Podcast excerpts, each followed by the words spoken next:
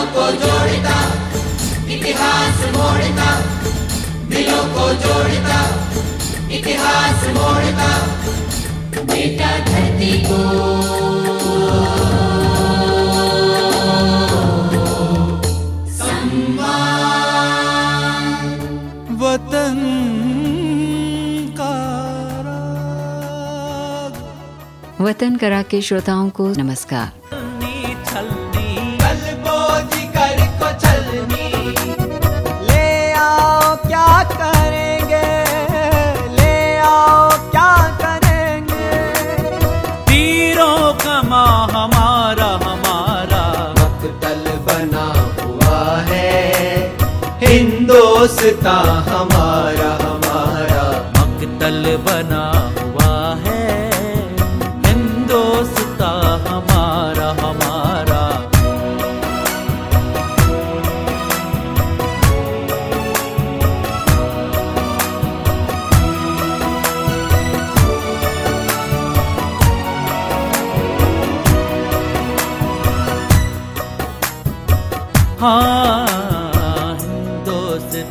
में कैसी ये आग लग रही है?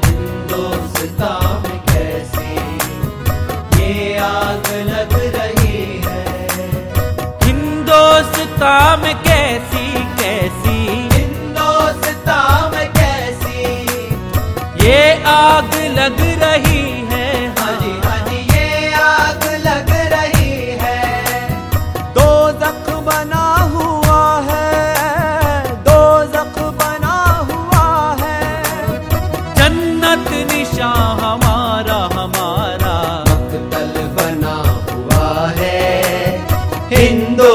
हमारा हमारा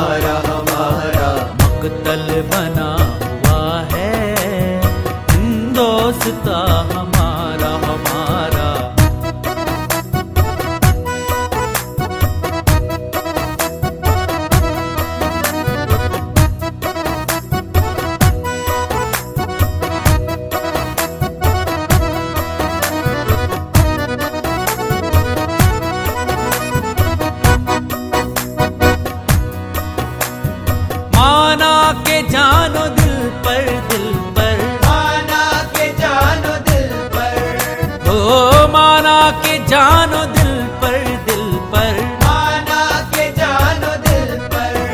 हाँ है आपकी हुकूमत। हाजी हाजी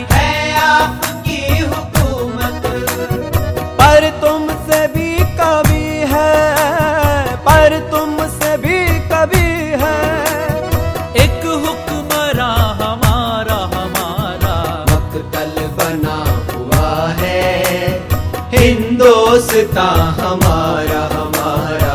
मकतल बना हुआ है। हिंदोस्ता हमारा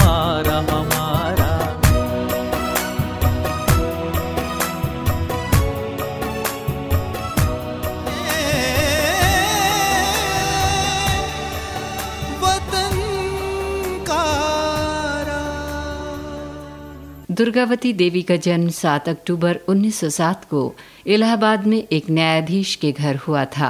दुर्गावती देवी की शादी भगवती चरण बोरा से हुई, जो पेशे से एक प्रोफेसर थे। बाद के दिनों में वे भगत सिंह का साथ देने के लिए क्रांतिकारी बनकर आज़ादी के आंदोलन में कूद पड़े। दुर्गावती देवी और उनके पति पर भगत सिंह, राजगुरु और सुखदेव के क्रांतिकारी विचारों का गहरा असर पड़ा। ये तीनों उन्हें दुर्गा भाभी कहकर पुकारने लगे। बाद में दुर्गावती इसी नाम से जानी जाने लगी। बाद में दुर्गा भाभी ने हिंदुस्तान रिपब्लिकन संगठन की सदस्यता ग्रहण करके पूरे उत्साह और लगन के साथ आज़ादी के आंदोलन में भाग लिया। दुर्गा भाभी उस समय चर्चा में आई जब 16 नवंबर 1926 को लाहौर में नौजवान भारत सभा के एक पूर्व सदस्य शहीद करतार सिंह सराभा की ग्यारहवीं शहादत दिवस मनाई जा रही थी। करतार सिंह आज़ादी आंदोलन के सबसे पहले ऐसे क्रांतिकारी थे जिन्हें मात्र 19 साल की अवस्था में फांसी की सजा दी गई थी। भगत सिंह और दुर्गा भाभी करतार सिंह को सच्चा देशभक्त मानते हुए उनके प्रति श्रद्धा भाव रखते थे। उनकी शहादत दिवस पर दुर्गा भाभी और उनकी ननद सुशीला देवी ने अपने रक्त मिश्रित गीली मिट्टी से करतार सिंह की आदमकद प्रतिमा बनाकर उसका अनावरण किया। इस अवसर पर भगत सिंह ने देश से ब्रिटिश हुकूमत को खदेड़ने के लिए सशस्त्र विद्रोह का आह्वान करने के लिए ओजस्वी भाषण दिया। भाषण समाप्त होते ही दुर्गा भाभी ने अपने स्थान से उठकर भगत सिंह के माथे पर तिलक लगाकर उन्हें इस आंदोलन में विजयी होने की शुभकामनाएँ दी। इस घटना के बाद दुर्गा भाभी पूरी तरह क्रांतिकारियों का साथ देने लगी। उनकी प्रत्येक बैठकों में वे भाग लेती और गुप्त योजनाएँ बनाने और उनको अमल में लाने की तरकीब सुझाती थीं। समय समय पर क्रांतिकारियों के गुप्त ठिकानों पर वे हथियार भी पहुँचाने का काम करती। जब रंग जाएगा। जब दिलाए रंग सिखों को नचाया जाएगा।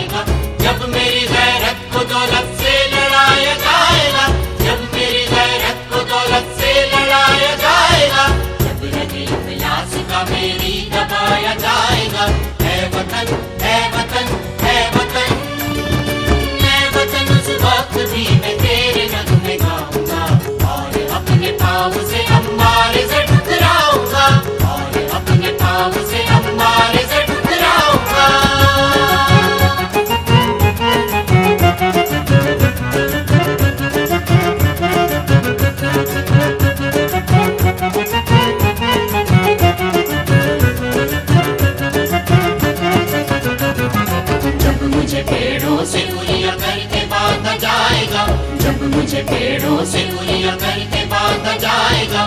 गर्म आहन से मेरे होठों को दागा जाएगा। गर्म आहन से मेरे होठों को दागा जाएगा। जब दहकती आग पे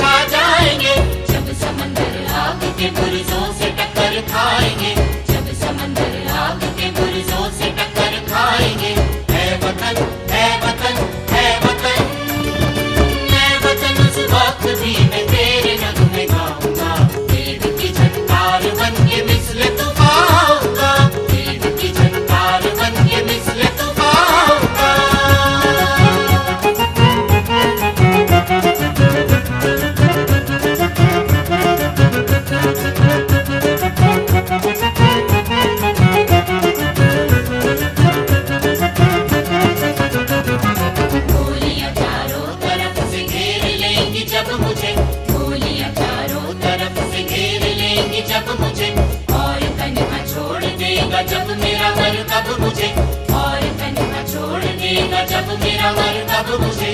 और संगीनों पे चाहेंगे उठाना कब मुझे। और संगीनों पे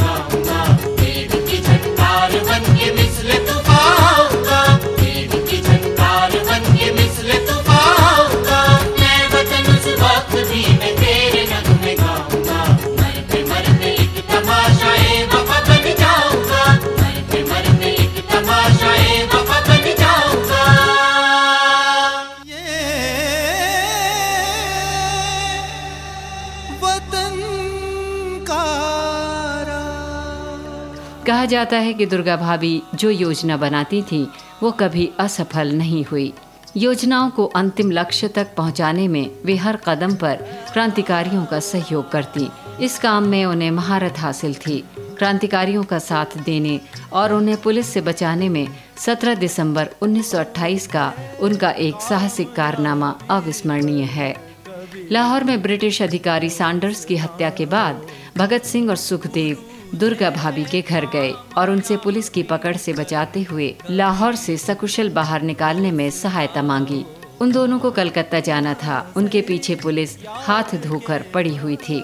दुर्गा भाभी ने तुरंत एक योजना बनाकर भगत सिंह को पैंट शर्ट और हैट पहनाकर एक अंग्रेज़ साहब का वेश धारण करवा दिया और अपने बच्चे शची को भगत सिंह की गोद में दे दिया। दुर्गा भाभी खुद ऊँचे हील के सैंडल पहनकर ब्रिटिश महिला के अंदाज में, भगत सिंह की पत्नी होने का भ्रम पैदा करते हुए उनके पीछे चलने लगी। उनके पीछे सुखदेव उनका सामान लेकर नौकर होने के अंदाज में चल रहे थे। तीनों लाहौर स्टेशन पहुँचे। वहाँ उन दोनों की तलाश और गिरफ्तारी के लिए लगभग 500 पुलिसकर्मी तैनात थे। दुर्गा भाभी ने कलकत्ता मेल के दो फ़र्स्ट क्लास और एक तीसरी श्रेणी का टिकट खरीदा। भगत सिंह और दुर्गा भाभी फ़र्स्ट क्लास और सुखदेव थर्ड क्लास के डब्बे में सवार हो गए। इस तरह पुलिस की आँखों में धूल झोंक कर दोनों वहाँ से बच निकले। इसी ट्रेन में चंद्रशेखर आज़ाद भी साधु का रूप धारण कर तुलसीदास के दोहे पर भजन कीर्तन कर सफ़र कर रहे थे। कलकत्ता पहुंचकर पहली बार भगत सिंह ने दुर्गा भाभी के साथ कांग्रेस की सभा में गांधी, नेहरू और सुभाष चंद्र बोस को देखा। असेंबली बम कांड के बाद भगत सिंह और बटुकेश्वर दत्त ने आत्मसमर्पण कर दिया। इन दोनों के साथ सुखदेव पर भी मुकदमा चला और तीनों को फांसी की सजा सुनाई गई। इस घटना के बाद दुर्गा भाभी का आंदोलन और उग्र हो गया। वे क्रांतिकारियों के मृत्यु दंड के खिलाफ थीं और इसका बदला लेने के लिए उन्होंने पंजाब के एक सेवानिवृत्त गवर्नर लॉर्ड हैली की हत्या करने के लिए उस पर बम फेंका। इस घटना में हैली बच गए, लेकिन दुर्गा भाभी का एक सहयोगी गंभीर रूप से घायल हो गया। बाद में दुर्गा भाभी ने गांधी जी से मिलकर तीनों सजा याफ्ता क्रांतिकारियों की फांसी रुकवाने की अपील करने की गुहार लगाई, लेकिन नतीजा शून्य रहा। इसी बीच दुर्गा भाभी के पति प्रोफेसर भगवती चरण वोहरा और चंद्रशेखर आज़ाद, भगत सिंह राजगुरु और बटुकेश्वर दत्त को जेल से छुड़ाने के लिए जेल पर बमबारी करने की योजना बना चुके थे। रावी नदी के तट पर ये दोनों इस योजना का परीक्षण कर रहे थे। तभी धोखे से बम की चपेट में आने से दुर्गा भाभी के पति भगवती चरण वोरा की मौत हो गई। इस घटना के बाद भी दुर्गा भाभी ने धैर्य और साहस का साथ नहीं छोड़ा। उन्होंने अपने पति और फांसी पर झूलने वाले अपने उन तीन साथियों के अधूरे कार्य को पूरा करने के लिए दोगुने उत्साह के साथ आज़ादी की इस मुहिम को जारी रखा। वे अपनी ननद सुशीला देवी के साथ रहने लगी और चंद्रशेखर आज़ाद अपनी बहन की तरह उनका ख्याल रखने लगे। लेकिन कुछ दिनों बाद ही इलाहाबाद में चंद्रशेखर आज़ाद भी पुलिस के साथ हुई एक मुठभेड़ में शहीद हो गए। कामयाबी पर कभी दोस्ता होगा।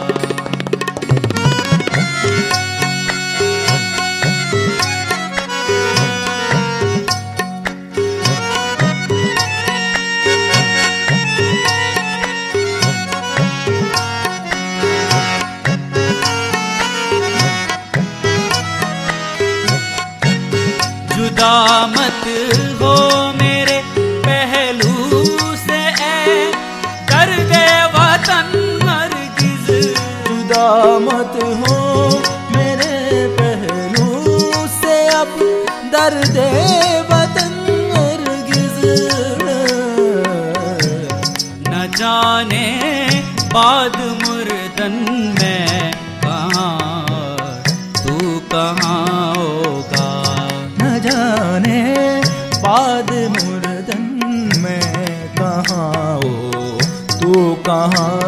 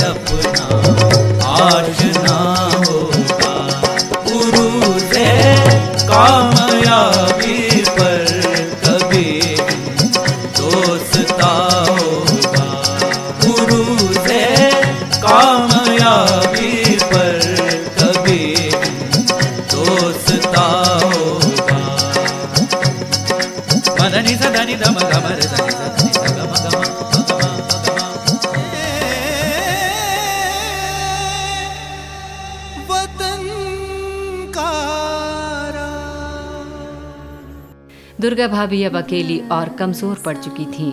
सरकार ने दुर्गा भाभी के लाहौर और इलाहाबाद स्थित घरों पर कब्जा कर लिया 1932 में पुलिस ने उन्हें गिरफ़्तार किया और उन पर मुकदमा चलाया लेकिन सबूतों के अभाव में वे बरी हो गईं। तब उन्हें दूसरे मामले में तीन साल तक अपने ही घर में नजरबंद रहना पड़ा तीन साल बाद वे गाजियाबाद में एक गर्ल्स स्कूल में पढ़ाने लगी।